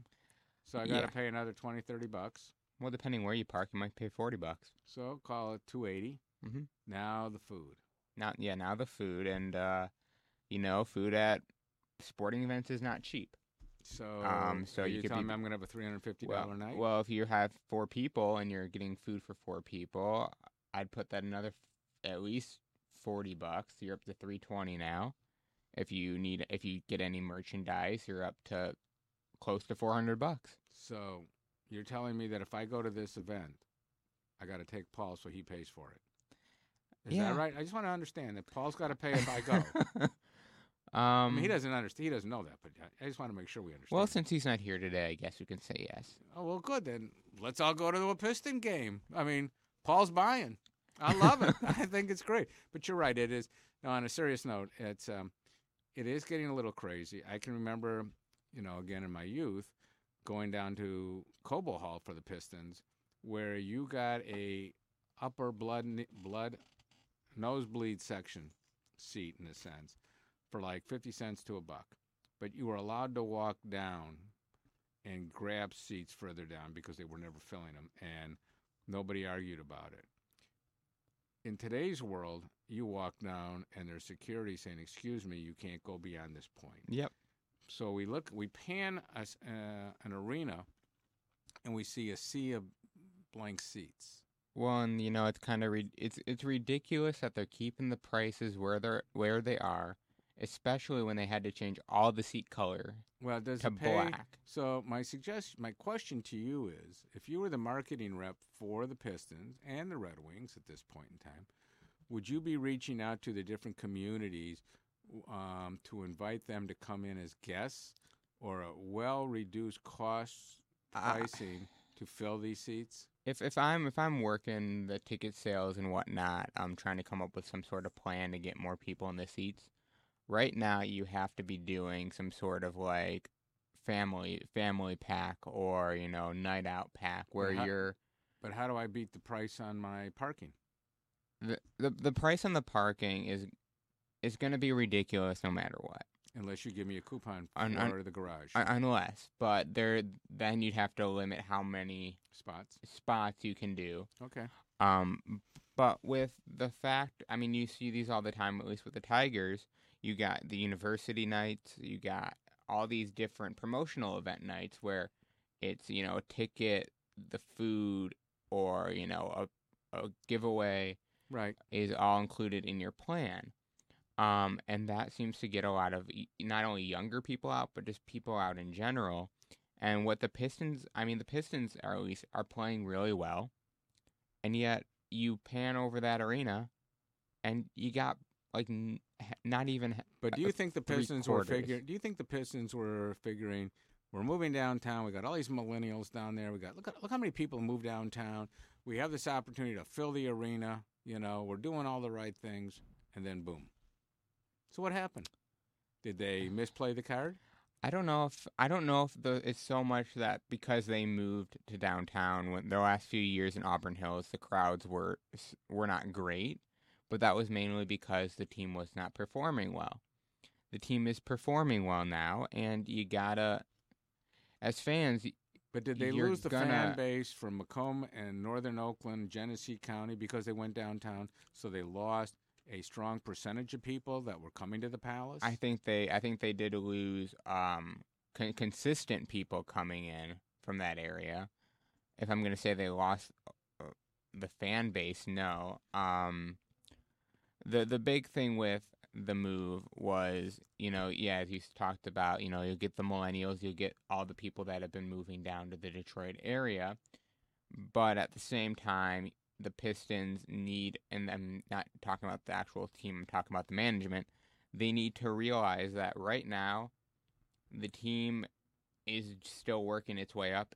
Once you have a very, very successful team on the floor again, where you have fans fighting over getting tickets, that's when you can hike up the price. When when is that? What is that magical line though? I mean, I, I think that magical line is you're you're even if you're not selling out games, you're three quarters or more sold out, like for So- a, for a span of a few months. So I'm going back to my original concept of giving tickets away to schools, uh, youth groups, uh, churches, synagogues, um,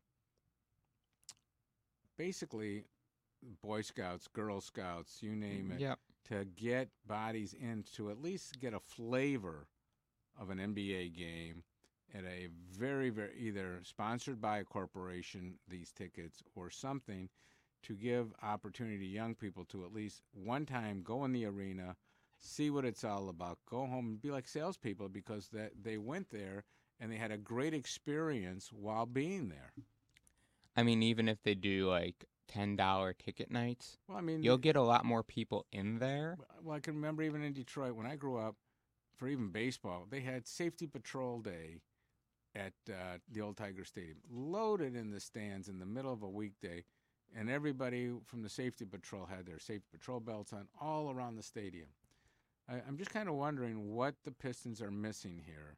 Um, why you? Be, why do you even believe that they don't even want to venture or look that way, or do you think they have? And Tom Wilson and everybody is just saying over there. And Tom Gores. No, Wilson, who runs uh, the sports program for uh, Joe Louis Arena Oh, on behalf okay. of the Ilitches. Um, so he controls both sides of the house to a certain extent. Um, you know, or does do the Pistons need to do community outreach uh, more to? Well, I think the Pistons organization does a lot in the community as, you know, uh, giving back to the community. What they don't do, and is kind of what you stated, was they don't provide opportunity to where the uh, schools or outside organizations can come enjoy a game for n- next to nothing as a whole group. Um, the big thing that I think is struggling in the minds of fans to uh, management is the Pistons. Yes, they are being successful, but you can't be asking a, a fan, you know, uh, the Pistons value themselves or see their value as higher than what I think fans are willing to pay right now. If I'm a Piston fan, which I am, I'm not paying 85 bucks for one seat to watch the Pistons.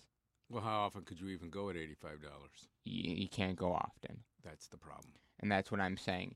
As a fan right now, this team's value in ticket sales for a lower bowl seat, maybe 45 bucks. You got to cut that price in half from that 85 90 dollar range to get to get the common or the common fan, the working class fan out there, you got to lower that price. Um, and that's all around the board. I mean, once you get to the nosebleeds, their prices are actually making sense for up there. But for every other level, So you're we- you're we were- asking way too much money at this time for to get your fans out there. All right, so we went to a Raptors game a number of years ago in Toronto. Yeah, We sat up in that upper deck. And they had the TV right there, so you could see what was happening on the floor, even though you're that high up. Mm-hmm. Mm-hmm. So do you think that that's what the? Uh, now we haven't been. We, We have not been to and Little Caesars. Yeah, so we need to go there. Yep. And really do a walkthrough and critique it. Yeah. And uh, see what's going on in that respect. So that'll be interesting. Well, I, I do have one question for you. Do you think a lot of fans, with looking at prices, and this is not just for uh, Piston Red Wing games, but just in general, do you think they look at the price and say, for the price that they're charging, it just makes no sense to go downtown. Rather, I'll throw a party at my house, buy my own beer or whatever, uh, my own, bring in my own food, and uh, just watch the game at You the house with you- a bunch of people. Let me tell you what a lot of people are telling me about basketball? They don't enjoy it anymore. Basketball is a game of the last three to four minutes. That's number one. Or it's the game Or of the they- first three to four minutes. And they also believe that it's somewhat fixed at times with the way the refs call the game.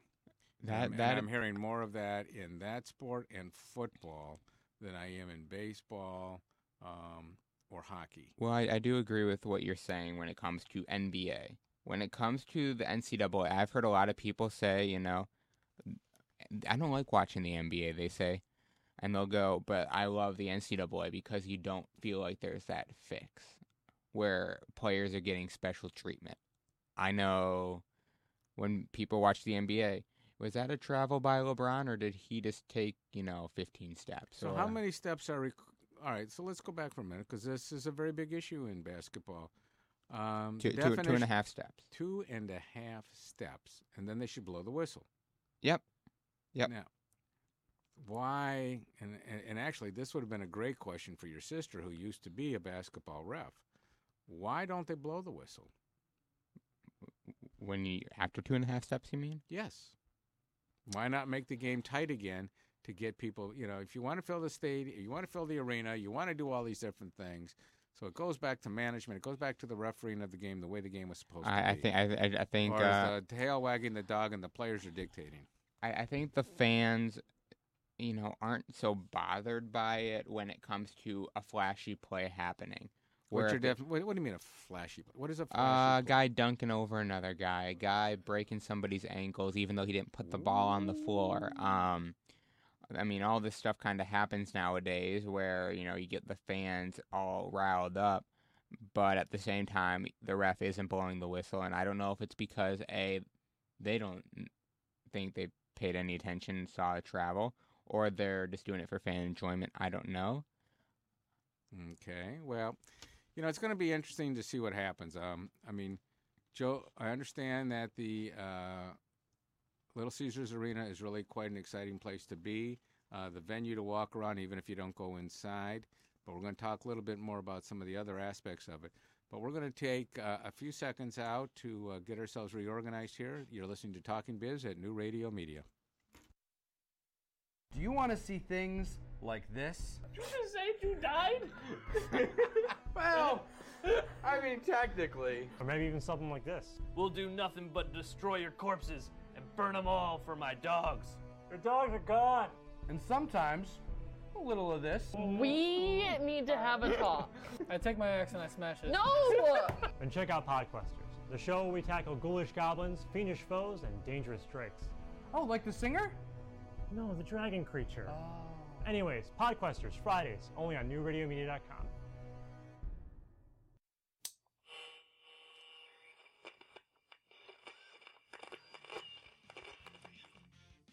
Hey, you guys, it's Raphael of the Teenage Mutant Ninja Turtles. Guess what? The only thing we can get down here in the sewer is Geektainment Weekly on New Radio Media. Turtle Power! A new Northwestern medicine study concludes that you can improve your overall health and quality of life by doing these two simple things spend less time in front of the TV and computer, and eat more fruits and vegetables, and that's all. By starting with these relatively small steps, it becomes a lot easier over time to make major lifestyle changes. And in many cases, people find that the time away from the TV or computer is best spent taking walks or working in the garden. In other words, when you're not chained to your sofa, you'll almost naturally want to move around and be more active. And that in turn helps promote a healthier you. After as few as three weeks of avoiding temptation to sit around, the people involved in the study found that they didn't want to return to their lazy ways, even when they were told they could do so and would continue to be paid for the research. 86% of the patients said that once they made the change, they decided to maintain it. So give it a try. You may surprise yourself. With another prescription for your health, I'm Dr. Jim Bragman.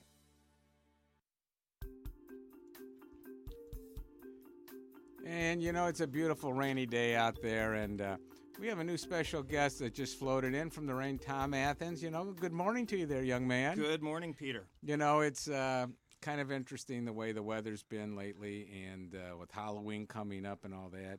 And uh, you've got a young one at home. I do. So, um, before we get into a lot of other subjects, what are we doing for Halloween? Oh, we'll definitely be out uh, trick or treating. I uh, I have a karate school uh, that I teach part time. That's my passion. I always said if I could make a living teaching karate, uh, that would be my life. But uh, uh, but it's uh, I have a, just a little part time karate school, and we had a Halloween party last night, and we showed a movie, and and so that so was, it the Karate great. Kid? No, no, no, no. We, no, Ooh, we wax showed we showed we showed Coco last night. You know, try to have it a little bit uh, you know Halloweeny. Oh, Halloweeny. Yeah, Halloweeny. But um, So yeah, what- and uh, Halloween night, you know, Adrian and I will go out trick or treating always. What's he going as? You know, I don't know. Uh, maybe a baseball player, since you know that's his other passion. So, oh, okay. Yeah. Baseball. Ethan's a baseball player. Love the Yes. baseball. Yeah. Yeah. So, um, okay, so that's good to hear. Now, let's uh, talk about your neighborhood. How many blocks you going to cover? You know, I got to get the grid here. Oh, he's pretty aggressive. He can move pretty quickly, so he'll probably he'll probably cover at least uh, four four to five good blocks uh, before there's just way too much candy in his bag, and we're like, "That's it, Adrian, you're Yeah, done." You got to get the king size pillowcase. Ah, yeah, The yeah. We end up we end up donating most of that candy. You know, there's no way I'm gonna let him eat all that. Oh no no no! That's the best part. You get home, you lay it on the floor. I like this, son. You don't want this. No, no, this is for dad. Yeah. You know, this is for me. Oh no, it's Hey, like you know. I'm in the car following him, and I'm eating the candy. no, wait a minute. No, no, no, no, no. You're supposed to be walking the streets with your child. Oh no! Come on, come no, on. he, listen, he's he's ten. He does not want No, dad walking. Dad walks him. across the street. He wants to be with his friends. That you could know? be across the street visualizing. You know that. Yeah, yeah. All right. So anyway, um, your son is ten. Yeah. And uh, we're going to talk a little bit about scouts. Oh, great.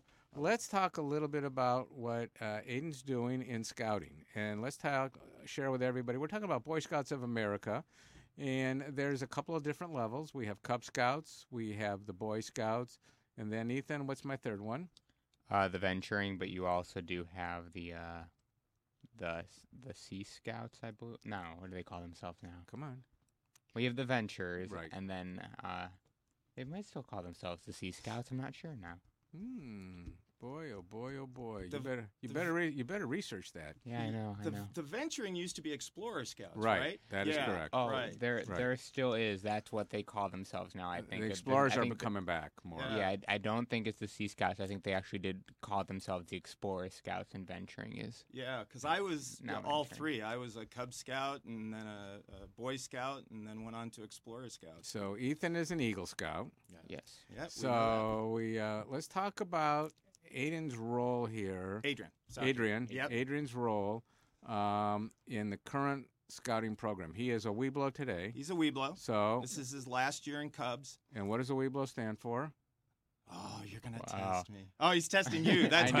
I'm no That's dummy. good. I'm no dummy. uh, I believe it is we we be loyal scouts. Thank you. Okay. Yeah, and we're going to go. transition. There's two years of Webelos before they go into Boy Scouts. Right. All right. A Webelo, a Webelo one and a blow two. Now we're talking about this for a reason, everybody, because uh, the scouting program uh, down the road is actually your community leaders of the future. Believe it or not, um, they go into business. They become community leaders. They be, they with their families, but they take on leadership roles when they're in their 30s to 40s, and they get all that training ground. Believe it or not, from pretty much the first grade when they go in as a tiger and move into all the different aspects a bear, a wolf, and the Webelos, and then they transition to Boy Scouts. So when they're in Cub Scouts, that's where the parent and the child really bond together very heavily. All programs require the parents for overnights or whatever to be there, but they have den leaders and they share a lot of activities and learning skills and how to get along with other young people their age. So as a Webelo, they now get to taste what it's like to, like, shall we say, leave the house and go to a greater community. Oh, absolutely. Absolutely. Um, in fact, today we're going over to Belle Isle. His pack has a uh, pack outing uh, at Belle Isle, so we're going to go to the aquarium and and uh, over to the old zoo, and and so that's going to be a lot of fun. Now, have you been up to uh, D Bar A camp? Oh gosh, yes. Metamora, Michigan. I lost my I lost my Cub Scout knife up at D Bar A when I was a kid. oh, I was so mad. I was so mad. I lost it right in one of those little porta johns. Ooh, well, you know. I wasn't got- going after it either. I don't blame you. You know, but they do have the cabins, which is nice at D Bar A for Oh, yeah, those of you that it's a don't great know campground. it. And um, some of the unique things about though D Bar A, besides walking everywhere, is in the wintertime. Um, there is skating. There is the uh, tobogganing that they've done. You guys have done um, what with some of the what do you call it? Uh, they get out there uh, snowshoeing. So It- in the hiking, Wait, isn't DBRA where we had the? No, was that Lost Lake? The Lo- fishing, Lost- Yeah, ice fishing was Lost Oh, Lake. okay. That's way up by Lake George off of 115. Uh, we closed that camp, unfortunately. I used to run the district, so I know the district of Ottawa District very well. You know 90 all the good units. places to go. Oh, they were great. But D Bar A also has horses. It's one of the few scout c- ranches in the United States that has horses. Yep. And um, just a fantastic place to go. And you did at your OA there, uh, if I'm correct, Ethan. Were you for the five days and it rained? Mm-hmm. What are the arrows? Oh, that that was a DBRA. Yeah, That was a D-bar, No, no, no, that wasn't DBRA. That Yes, was um was. no, that was. Oh God, which one was that? That was not DBRA. Um, Ooh, that that me. that happened somewhere else because I remember Julie picked me up uh, at the end and took me to the uh, No. welcome back to school picnic. Oh no, that's something different. That no, was that different that was the Order of the Arrow. Well, because I brought my sash with me. Hmm. I I, va- I I really remember. Oh. I, I got my bro- I got my brotherhood part of the OA at uh, DBRA. Well, all I remember is you came out. We we sat under this huge pavilion when they were giving the awards. You had different names for your for your group, and it rained all week. That's all I remember. Muddier than hell. That seems like it was every scout outing I ever went on. I know. It was raining. You know, it was raining. That's how I lost my knife. It was raining, and I went into the the porta john just to kind of dry off, and I put my knife on the little shelf, and it went boom right down the drain. so, where is he doing his uh, pack at? Oh, in uh, Ardmore Elementary School in St. Clair Shores, pack 1970. And how many kids are in the program there? I would could say we've got, I'm guessing maybe around 75 kids. That's great. It's a nice pack. This is fantastic. And so he have have the Boy Scout troops come in yet to start to uh, make presentations of what their troops are like. Yeah, they'll do that soon. Um, at least that's what we hear. That we'll see. Uh, The we'll see- marketing teams will come in. exactly, Exactly. I think we already have a troop in mind that uh, that we want to go to. It's uh, his former uh, Cub Scout leader is now a troop leader uh, with a troop in St. Clair Shores, and I think that's just where we're going to go because he's uh, he's a great scout leader, just great, an Eagle Scout himself, and so he's just great. So we want to follow him. So this is good. Now, you know, when they transition from Webelos, as we say to everybody, to Boy Scouts, that first year is the probably, and, and I think you'll agree, probably the roughest year for a child. Um, number one, if the other kids don't move along with that person to that troop, they're the outsider, and they, it's a learning curve of how do I establish new friendships. Yeah. And how do I build not having mom or dad there when we go camping? Right. Because now in Cub Scouts, it's parents driven. In Boy Scouts, it's youth driven with supervision. We teach it, we step back, and the child has to do the work. So is he excited about that kind of a concept coming forward? I don't think he quite grasped the concept yet. You know, I mean, you know, Webelos too. Definitely, they're making that transition, right? They like at camp, they have to put up their own tent. Uh, Dad can't do it; they've got to do it themselves. Great. So, yeah, so they're you know they're working on making that transition, but I don't think he's got his mind wrapped around exactly what Boy Scouts is. The one thing I keep telling him is that you know if you like Cub Scouts, and he does, he loves Scouts is you're going to absolutely love Boy Scouts because it's just a lot, you know, even more fun because you know you don't have dad over your shoulder every minute. Well, of I the think day. that's great. You you kind of well, you didn't quite find it that way, but did you? What? Did you find the Oh, the transition? The transition. Um, Well, no, I think my, my biggest transition had to do with uh, a, a few years in because of the aspect where I I, I switched troops uh, twice actually. Um, when after I had gone into Boy Scouts, uh, my pack did have a troop, so I started with uh, the troop, and um, it just wasn't as active as I would have liked. We actually ran into a troop when uh, we partnered with them at a summer camp um, at Lost Lake. We shared the campsite, and uh, I decided, you know, I really like this troop. I like the people in this other troop. Uh, they seem to have a really well run program. I'm going to transfer to that troop. Well, some problems arose a few years later with that troop, and um, I was taking a merit badge with a, a, a close uh, friend of Dad's, or Peter's, I should say, on the air. uh, and he um, he had suggested, you know, that I come check out their troop, and I went over to uh, a meeting for the troop, uh, saw how well run it was by the the scouts.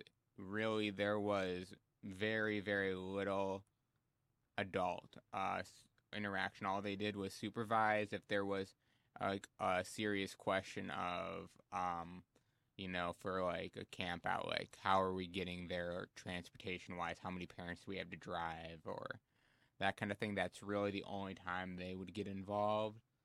Um, and I ended up joining that troop, I think the night I went to visit, and I stuck with them up until uh, I was out of scouts. Yeah. So you know, the transitioning to a a, a uh, adult from adult led to adult um, supervision is very very unique for a child. And at the end of the day, though, these kids blossom all of a sudden. It's like magic. Oh, absolutely. And you kind of wonder what happens. Yeah. And it's like magic. You know, you've been in the studio with us, and all of a sudden, I got to say, we're listening to new radio media. This is Talking Biz. Tom Athans, our guest. Thank you. Maple Lane Golf Club is a 54 hole golfing treasure located in the heart of Sterling Heights. Maple Lane Golf Club offers immaculate greens, a top flight pro shop, and inexpensive green fees. For convenience, book your tee time online at maplelanegolf.com. Come out and enjoy a great golf experience. Try our Nine and Dine special nine holes of golf and enjoy food and refreshments in the Clubhouse Bistro. That's Maple Lane Golf Club in Sterling Heights. Check us out at maplelanegolf.com. Detroit. It's the home of some of the world's most talented artists. It's where techno and Motown were born. It's a city where you can experience raw, untamed rock and roll. I'm Ben Rose, and I'm inviting you to join me weekday afternoons from 4 to 5 for the Motor City Juke Joint. I'll have interviews with musicians, info on what's going on around town, and a playlist curated by me just for you. It's all right here on newradiomedia.com. At Murray's Parts City, we're known for offering customer service you won't get in any chain store or online. But don't take it from me, just listen to what our customers have to say. The employees at Murray's are knowledgeable, courteous. They make you feel like you're at home. Pick up a can of Seafoam Fuel System treatment for only $6.99 or a 5 quart container of Mobil One motor oil for just $28.95. Murray's Parts City and Pontiac Trail at Maple Road in Walled Lake. We've got the parts you need when you need them. Hi, I'm Art, and we're the crew at Tuffy Walled Lake. We've been in Walled Lake for 20 years, and through our knowledgeable staff and customer satisfaction, we've become quite the cornerstone in our community and to our discerning customers statewide. We know how important your vehicle is to you, and we take pride in our impeccable, affordable service, and we're trying to get you back on the road as quickly and safely as we possibly can. Please stop in and see why everybody comes from all over to get their car serviced at 784 North Pontiac Trail in Walled Lake. And we're back at New Radio Media Talking Biz. Tom Athans sitting in the big chair of Paul Bensman's. You know, uh, Paul, uh, I understand Paul snuck in here today, waved to the wall because there was nobody in that seat. So he waved to himself when he wasn't even there. Didn't have the nerve to walk in and say, "Well, hello, Peter. Welcome. You know, it's so good to see you." you know, so uh, everybody keeps asking, "Who is this Tom Athans and what does he do?" This is New Radio Media. But you've got a whole background other than this little martial arts piece that I just heard about. Oh know. yeah, that's my passion. But your- yep. well, when did that? Well, before we before we even go to new radio media, when did you get this passion? When did martial arts first come? Well, I was uh, I was a kid that uh, just you know got bullied a lot, and uh, and in last day of eighth grade, I had five boys gang up on me and just beat the tar out of me. And I went home that day and and told my mom, I said, "Mom, I can't do this anymore. You know, I want to learn how to take care of myself." So, at the time we were living in Kansas City, we'd moved from Michigan to Kansas City, and and I found uh, this great sensei, uh, actually a world-renowned sensei, and I didn't know that walking into his dojo at the time, and and uh, started training there, and uh, and uh, it's just it was an eye-opening experience. I just fell in love with it right away. Learned that there was a whole sport component related to it, and once I realized that there was there was sport karate, I was hooked and Well- competing and everything, and then. And then about one year later, after I was training for about a year, one of those five boys that beat me up the last day of eighth grade uh, took a swing at me in the hallway between classes, and I dropped him with a kick. We both ended up in the principal's office, and I told my story, and he told his, and he ended up getting suspended, and I got sent back to class. And, and I'll never forget when I walked out of the principal's office, uh, I could hear him in the background saying to the kid, what are you doing? Are you crazy? That guy knows karate. He could have killed you. It was a very, it was a very affirming moment for me. You know. now wait a minute. I was always told it's the mind first, Well, not I- the physical action. No, it, it, it very much is, and I think what when you when you learn martial arts and you learn you have the ability to take care of yourself like that, uh, it it calms you. You feel like you have nothing to prove. I can remember going into the police department, and the first round of the basic karate for protection. I walked out of there so black and blue, the shortest guy in the room too, to these guys. And by the end of the third week, I mean I could hold my own. But boy, in the beginning, you know, you get a six foot guy pounding you. Yeah. And the, and, and the instructor goes, "Put your arm up." I said, "It's up. It's almost broken. It's up." I mean, there's just not a lot of meat to a five foot eight Jewish kid, you know, with all these big officers. You know, I said, "Look, my goal is not to be in uniform. Don't worry." Yeah, yeah. But it's they never taught you the mind side of it. You Well- see, that's the key. Yeah, and that is that, and that's something in our program that we stress. Uh, you know, our whole system is built around the principles of Bushido, which is the warrior code, and uh, and that warrior code is based around uh, benevolence, honesty, uh, compassion. Um, compassion, which I think for anyone who's trained in the martial arts is an important It's almost like listening to the Scout Oath. It is very you know, similar. You, you, yeah, it goes back is. again to some real basics. Yeah, no, it, it very how much we is. transfer them from one to the other. Yep, yep. So I right. you know, my kids, you know, they tell me stories about encounters that they have, Mhm. and and I'm just very proud of them because they, uh, you know, they are trained to walk away. We we say one of our our statements that we say in the dojo all the time is we train to fight so that we don't have to fight. Correct. And and they walk away from from stuff all the time, and they know that they're saving that little other kid a little butt whooping, you know, and so and that's the important part of it, you know. When a child walks away from a fight, if they're being bullied, uh, they want to walk away not out of fear. They want to walk away feeling good about themselves, Right. you know. And and my kids walk away because they're compassionate, even even to those who would do them harm. So where do you hold this at, or how do they find out about this? Well, we're at 15 Mile and Harper, and uh, you know, I mean, we've been there for about three and a half years now, and uh, so we're we're kind of built into the neighborhood a little bit. Um, you know, could always use more students. My my school is small. You know, I don't. I try to. I stay under 50 students at all times. Um, because that way I can spend more time individually with each student. Uh, I, there are some dojos out there that are like mega dojos. You know, they've got you know anywhere between 100 and 500 students. I never wanted to be like that. So then you come here to New Radio Media, another circus. Hey, we but gi- it's a fun we give you circus. we give you all this opportunity to calm everybody down. Yeah, no, it's a fun it's a fun circus. Well, this is my profession. You know, martial arts is my passion, but this Right. is my profession. I you know, have a background in media. Uh, uh, back in the early 2000s, uh, I started a, uh production company called Democracy Radio, and uh, my my goal was to create progressive-oriented talk radio, political talk radio. And I took a look at the media landscape, and, and it was overwhelmingly skewed uh, hour by hour, show by show. If you take a look at the political landscape, most shows out there are conservative radio shows. Uh, We're correct in the Yeah. in the what we call, you know, the old AM/FM days for Right. people, just to give them a Right. Yeah, those you know, and we actually conducted a survey uh, and proved that we were we were being uh, we were being outrepresented by about a ten to one margin. There were for every one uh, progressive or liberal on the air, there were ten conservatives. So, uh, so Why do you look. think? But let me ask you something right here. Why do you think the ratio was so skewed? Why do you think it was so odd? I, you know, the ra- the radio industry is an industry that replicates success. They've never been proactive about success. They kind of stumble into success and then they'll replicate that. And Rush Limbaugh grew very organically and and became very successful uh, right at the time when the Fairness Doctrine was abolished. And when the Fairness Doctrine was abolished, there was no more need for radio stations to provide equal time to opposing viewpoints. So when that happened, uh, Rush Limbaugh, it was just a, a prime opportunity for him to grow. He grew, he attracted a huge audience, uh, became very popular.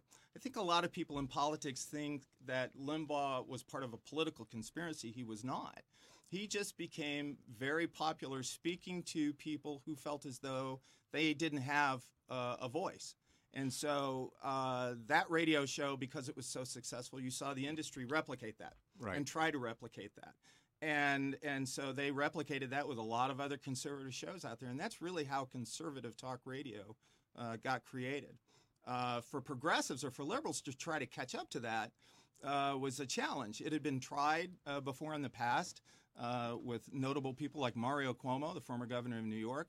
Uh, he tried to do a radio show, and while he's just an amazing uh, speech maker, He's not a uh, microphone boy. He's not a microphone. No, No, I mean, not- you know, not a microphone boy. listen, this is a skill and an art and a craft all of its own. Right. You know, and, and you could be great at one thing, but but you've this is extemporaneous. There's no script. You know, you've got to be Don't, good. don't you see my little clear panels here where I get to read everything? Yeah, no, it's like- yeah, this is- Uh, people don't realize what those panels really are. Yeah, right, right, right. So, um, so yeah, I mean, I, I looked at it from two perspectives. Uh, you know, I'm a, I'm a Democrat, so it's like I looked at it from the political sp- perspective that we we really need the nation needs balance. Uh, you know, this country is split in half. Right. Roughly half are liberal, half are conservative, and you have a narrow band in the middle that that are consider themselves independent and that lean one way or the other based on where the winds are blowing. So. I looked at it from the political perspective, but I also looked at it from the business perspective that there was a huge underserved audience out there. Uh, and that underserved audience, if you can pull them in and attract them, you can create a great business model uh, with progressive talk radio. So I launched the Ed Schultz Show in 2002, in December 2002, and uh, Ed grew from two radio stations to about 100 within about a, uh, a year, and uh, we were in eight of the top 10 markets. And uh, uh, then Armed Forces Radio picked him up. Uh, Sure and, did. And he uh, he got spread around pretty good there.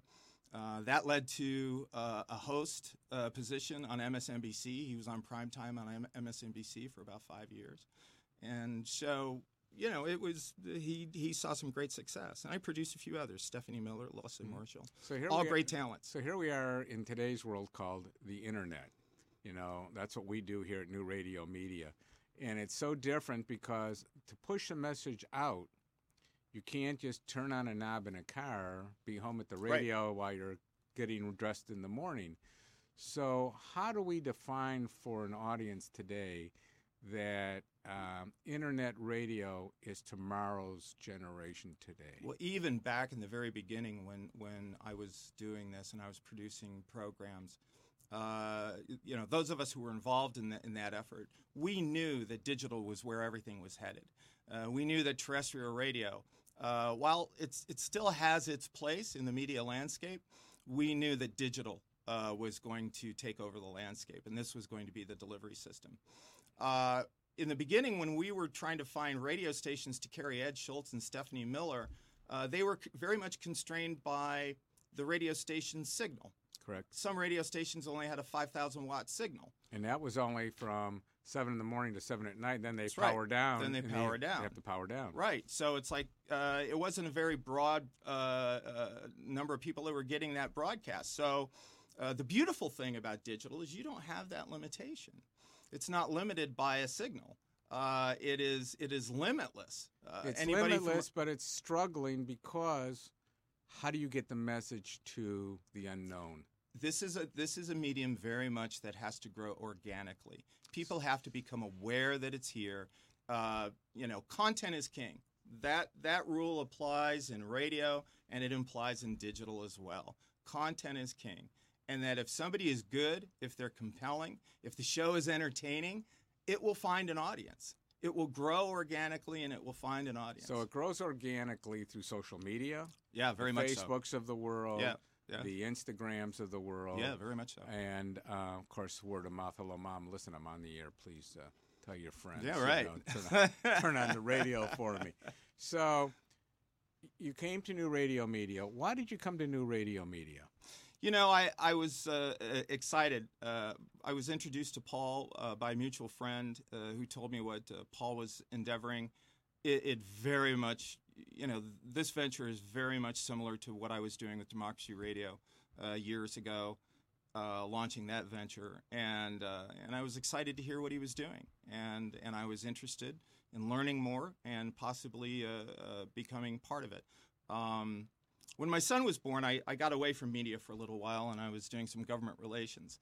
And although it was, you know, it was good because it afforded me time to be able to spend time with my son, uh, because working in media can be more than a full time job. Yes, it can. Uh, uh, I was anxious to get back uh, to media. I was anxious to dig my teeth into something fun and meaningful uh, that I could do again. And and thankfully, I was I was asked to join the team here, and I appreciate Well, it's a it great team. Um, you know, today we have Ethan on the board. Uh, Tony, uh, unfortunately, struggled with a little automobile problem, like the car's dead.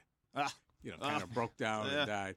So Tony um, will be joining us uh, either uh, in the next few minutes or, of course, next week. And but you know, this is a very unique thing. I've sat around the, uh, shall we say, the management room um, as chairman of New Radio Media. And I listen to all of our young staff, and we do have a tremendous amount Oh, of young great. staff. Yeah, very so, talented. You know, it, it's kind of unique to listen to that generation, and then um, there's yourself, there's uh, Buzz Van Houten, and myself, Paul. We're like senior members here, and we listen and identify. But the one key thing, like you you brought out to everybody um, listening today here on Talking Biz, is our delivery system is so different than turning a button, pushing a button to get to the station. So, you know, that's the part that social media plays such a great role in, and how people identify with new radio media or whatever um, broadcast they like. The key really is, though, when we push it out on a social media platform, what do people then do once they receive it? That's the, that's the part I want to talk about. But you know, um, I got to take a break in a second, only because my coffee cup is getting empty, and I am required to drink so much coffee in two hours. Otherwise, I'm not me. I completely understand. So for uh, Talking Biz, Tom Athans and Ethan, I'm getting more coffee.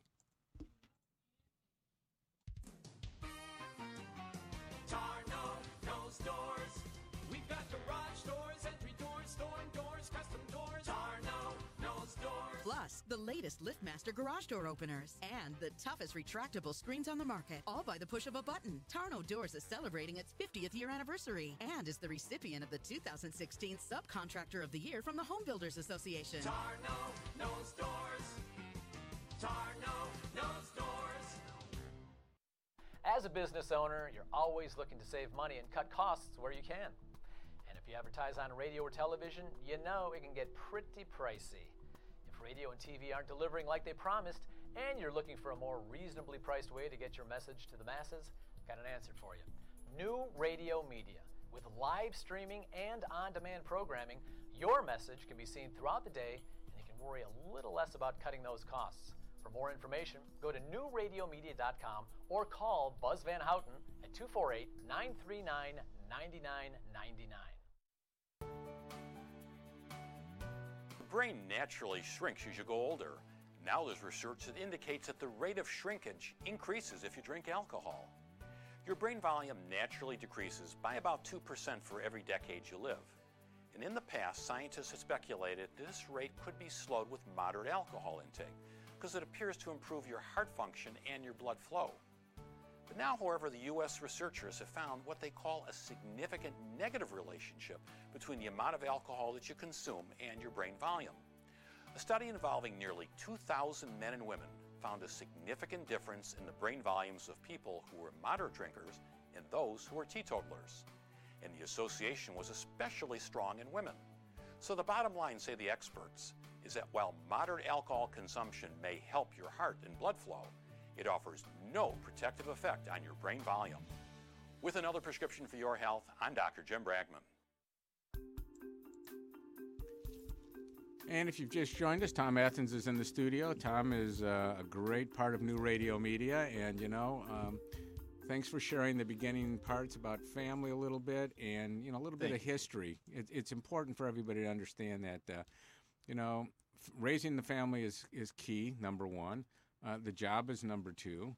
And in doing that, you you found out that there was a challenge, you know, in the marketplace where conservative radio was overtaking the seemed like they were taking over everything. Yeah. And the liberal voice for some reason just stood on the sideline. And today we're slowly seeing not a balance by any means. I mean, we're looking at a 70-30 right now. The- conservatives are here at 70, the liberals were down here or the progressives Probably at 30%. fair estimate, yep. And we're trying to figure out how do we bring a balance so that the you know, the country really listens to you know, a true story. I mean, we hear from uh, the White House all the time about fake news. Now, we just had a major issue in the United States with these bombing, these pipe bombing pieces. Um, you know, first it was, well, the Democrats were establishing this story and pushing the story. Um, but at the end of the day, knock on wood, the government, the FBI, and all law enforcement agencies across the country nailed it down, caught the suspect, and are moving on. And it's just interesting, though, that on a conservative side, we get one voice about this individual, and on the liberal side, we're praising law enforcement. It's just very strange how it all flows. Yeah, it is. It is. It's it, it, a strange dynamic that is at play. I, you know, again, I, I would say that uh, over the over the last uh, few decades, uh, absent the fairness doctrine, the fairness doctrine, for all of its drawbacks, and, and radio companies hated and television hated the fairness doctrine because it forced uh, them into a position where they had to provide equal time to opposing points of view. And and but at the same time it served the nation well uh, because the nation got two points of view and not just overwhelmingly one. And and so I would say over the the past few decades uh, we've gone from a a, a journalistic based uh, media uh, to more of a pundit based media now pundits don't have to have their facts straight um, they can have alternative facts. they don't have to have. What do we say? The world according to Garp? Yeah, exactly, exactly. You needed to know the movie. Yeah, they don't. You know, they don't have to have their facts straight. I mean, their main goal as a pundit is is to be entertaining. Really, that is their well, main. you know goal. where we got that from, though? If we watched 60 Minutes way back when, point and counterpoint at the end of the show. Yep. You got that. You know, and it was kind of cute at the end how they would wrap it up. And uh, then they went to Saturday Night Live and they did their own routine. Yeah. But it, but the whole concept of it was so unique. Yeah. And then, you know, later on, we, we transitioned into some real reality where commentary took over news completely. Very much so. And so now I want to go to Tom Athans, New Radio Media. What would you like to see New Radio do on this new channel that we're looking to bring on board? Well, I, I, you know, I love the local component of, of new radio media. Um, you know, I'm a huge fan of Craig Follies. Uh, I think he's just tremendous uh, uh, radio talent, uh, media talent overall. Uh, I would love to see new radio media uh, create a lineup of programming, of talk programming, political talk programming specifically. Uh, obviously, uh, given my background in progressive talk, that's where I would love to build a lineup uh, is in progressive talk.